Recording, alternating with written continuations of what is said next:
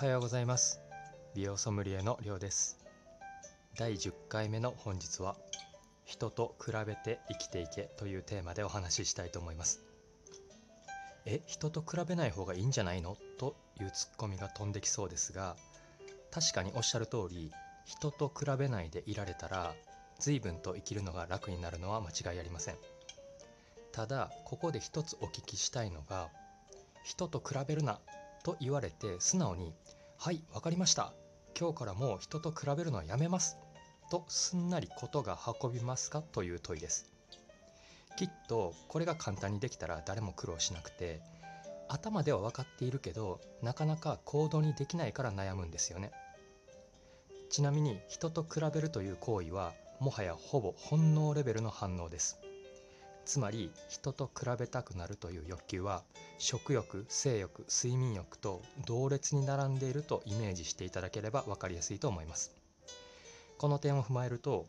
人と比べるのは意味がないからやめようという教えは食べるなセックスするな寝るなと言われるくらいに乱暴なことなんです。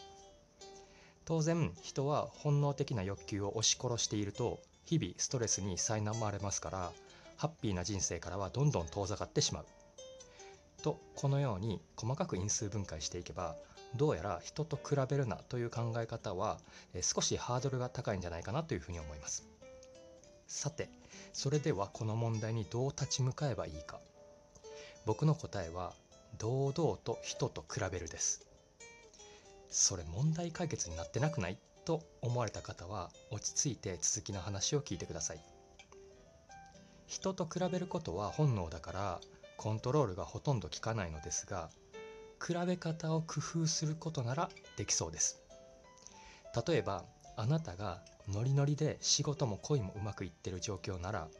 あなた以上に輝いてる人と比較してさらに自分を鼓舞する。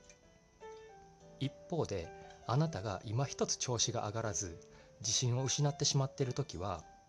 あなた以上に大変な状況にある人と比べさせてもらう。極端な例を挙げると今日食べるものがなくて生き延びられるかどうかがわからない人たちや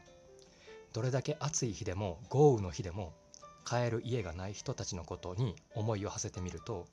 仕事や恋愛で悩んでる自分が少しちっぽけに見えてきたりする。そもそも帰る家があって毎日食べるものがあってきなコーディネートを考えておしゃれができる。そんな僕たちにとって当たり前の出来事がいかにありがたいことであるかに気づくことができそうじゃないですか。ここまでをまとめますね。そもそも人と比べるのは本能レベルだから無理にその欲求を抑えつける必要はない。そしてポイントは比べてしまうことではなく比べ方にフォーカスをすること。あなたの人生が順風満帆の時やさらに勢いをつけたい時は憧れの人とどんどん比較してまだまだ自分はやられるぞと心に火を灯す。一方でちょっと落ち込んでしまったり自分を見失ってしまった時はその時の自分よりもずっと大変な状況の人たちと比べさせてもらうことで感謝を思い出す。以上の考え方を忘れなければ堂々と人と比べながら前向きに生きていくことができると思います。ぜひあなたの日常生活にも取り入れてみてくださいそれでは